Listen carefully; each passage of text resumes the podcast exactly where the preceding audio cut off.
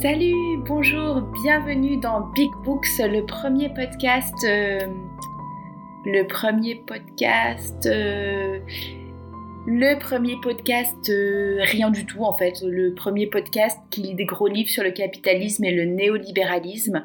Un podcast de niche, on peut dire. Voilà, c'est pas encore aujourd'hui que je vais faire un truc vraiment fédérateur, vraiment populaire. Voilà, mais, mais un jour j'y arriverai.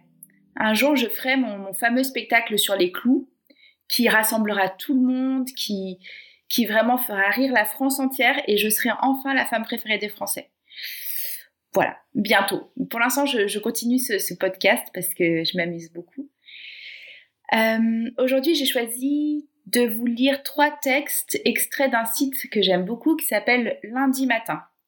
Lundi Matin, ça fait longtemps que, je connais ce site parce que quand j'étais jeune, euh, je lisais leurs livres, les livres du comité invisible, par exemple, à nos amis ou L'insurrection qui vient. Et c'est des livres qui m'ont enthousiasmé à l'époque où l'arrêt brutal de l'économie n'était pas encore imaginable et je me disais mais est-ce qu'un jour est-ce qu'un jour on va avoir un événement comme les gilets jaunes, comme euh, le confinement? Et, oui, on l'a vu. Mais voilà, c'était des livres qui me réconfortaient à l'époque où, on ne savait pas trop si ça allait arriver un jour. À cette époque, je lisais beaucoup aussi le, monde diplomatique, Attaque, tout ça. Et, et d'ailleurs, euh, pour le podcast, j'ai demandé sur Facebook quelles sont les, lectures de Geoffroy Roux de Bézieux ou de Emmanuel Macron? Parce que je me suis dit, il faut quand même pas que je lise toujours des choses qui, sont un peu comme moi je pense. Alors je me suis dit, je vais essayer de trouver des auteurs qui sont l'équivalent de, Lordon, de, de Piketty, l'équivalent de Chamaillou, des auteurs qui seraient édités par la Fabrique ou les Liens qui libèrent ou la Découverte, mais de l'autre côté. Et j'ai mis ce message sur Facebook et on m'a pas donné de réponse. On m'a parlé de Hayek ou de Adam Smith, mais ça c'est quand même des vieux. Donc je, ne sais pas qui sont les penseurs actuels du camp d'en face, du camp qui trouve ça génial le néolibéralisme, qui trouve ça génial la mondialisation, qui trouve ça génial le profit, la compétition, la concurrence. Donc si vous savez quels sont les auteurs qui ont un peu un, un gros niveau, genre euh, Illich, Tolstoy ou Foucault, mais de l'autre côté, si vous connaissez le nom de ces auteurs, voilà, n'hésitez pas à, m'envoyer un message. Et comme ça, peut-être que je pourrais moi aussi devenir... Euh... Non. Bon. Mais en tout cas, je pourrais essayer de, les comprendre. Parce que c'est important de comprendre euh, le camp d'en face. Je crois. Ou pas, d'ailleurs. Bon, bref. Je vais donc vous lire euh, trois textes de lundi matin. Le premier, ça s'appelle Agir contre la réintoxication du monde. C'est un appel. Écologistes, ZAD et syndicalistes appellent à bifurquer le 17 juin. Le jour d'après ne sera pas le jour d'avant. C'est en tout cas l'engagement pris par notre président de la République au moment de l'annonce du confinement. Parmi les déclarations jupitériennes, cette phrase a certainement été la plus discutée et de loin. Alors, depuis le 16 mars, on commente. D'un côté, on jure que désormais, plus rien ne sera comme avant, et que le temps est venu de tout changer.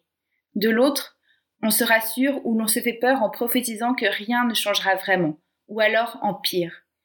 Et puis le temps du déconfinement est venu, et il aura déçu à peu près tout le monde. Ce lundi 11 mai, rien n'a été tranché. Et maintenant Un 14 juillet en hommage à la première ligne, des médailles et la nation applaudissante, la relocalisation de deux usines de masques et l'engagement de tous à donner de soi pour que la productivité reparte de plus belle et permette de rayer quelques lignes de compte désobligeantes dans le PIB annuel. Parmi les nombreux appels au déconfinement des luttes qui nous ont été adressés, celui que nous publions aujourd'hui nous a particulièrement interpellés pour son côté terre à terre. Depuis le balbutiant mouvement climat, celui qui faisait la une avant du monde d'avant, les ZAD et les poches syndicales encore vivantes, il se donne l'objectif simple et évident de ne pas laisser repartir en paix les industries qui, au quotidien, nous intoxiquent. Un appel à l'action, mais surtout au bon sens. 17 juin. agir contre la réintoxication du monde.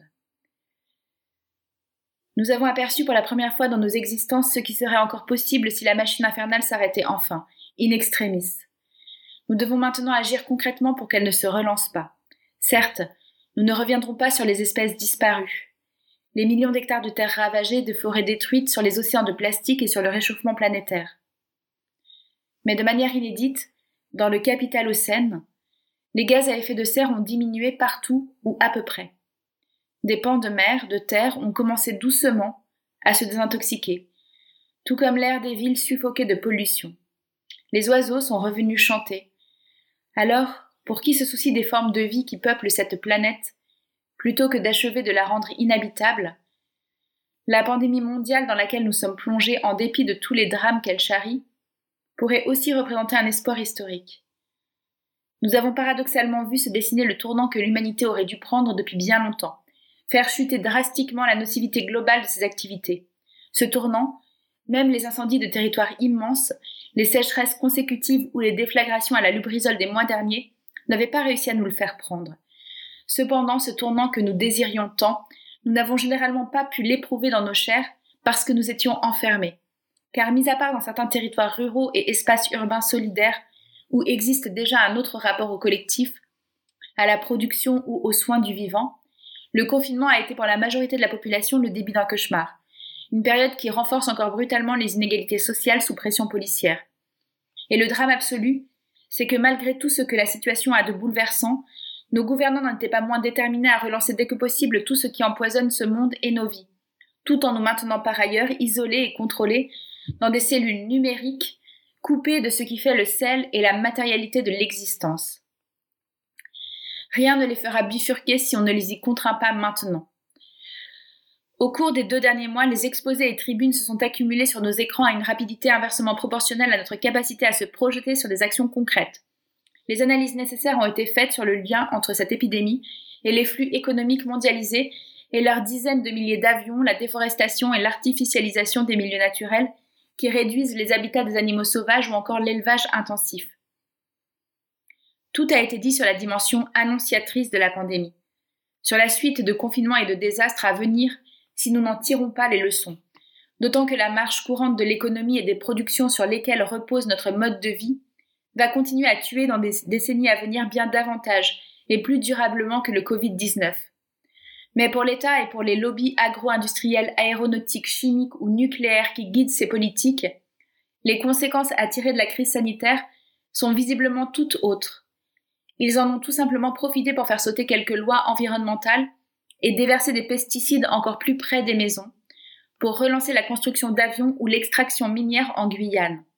Il est donc maintenant avéré qu'aucune crise, aussi grave soit-elle, ne les fera dévier du nihilisme absolu de leur obsession économique.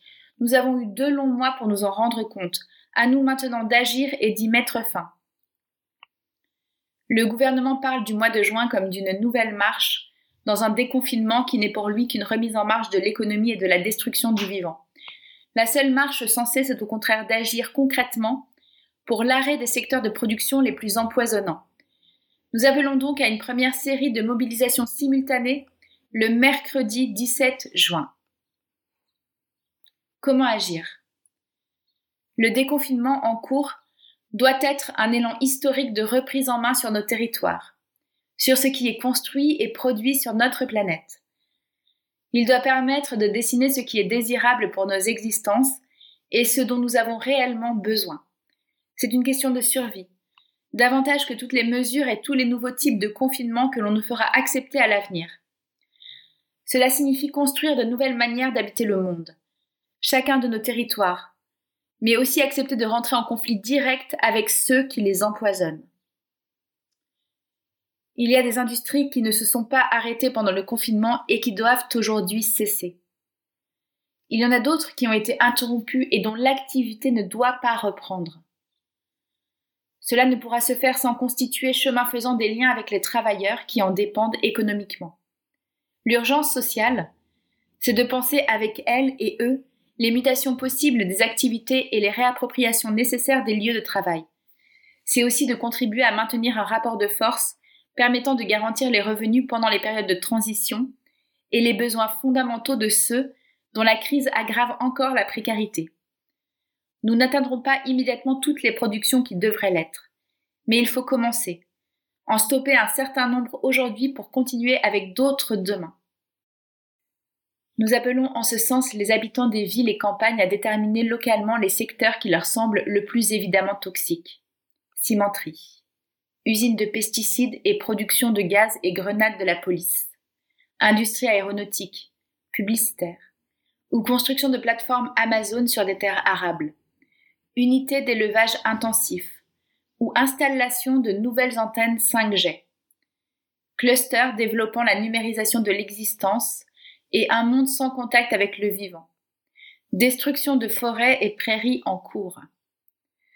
Nous invitons chacun localement à dresser de premières cartographies de ce qui ne doit pas redémarrer, de ce qui doit immédiatement cesser autour d'eux, en s'appuyant sur les cartes et luttes existantes.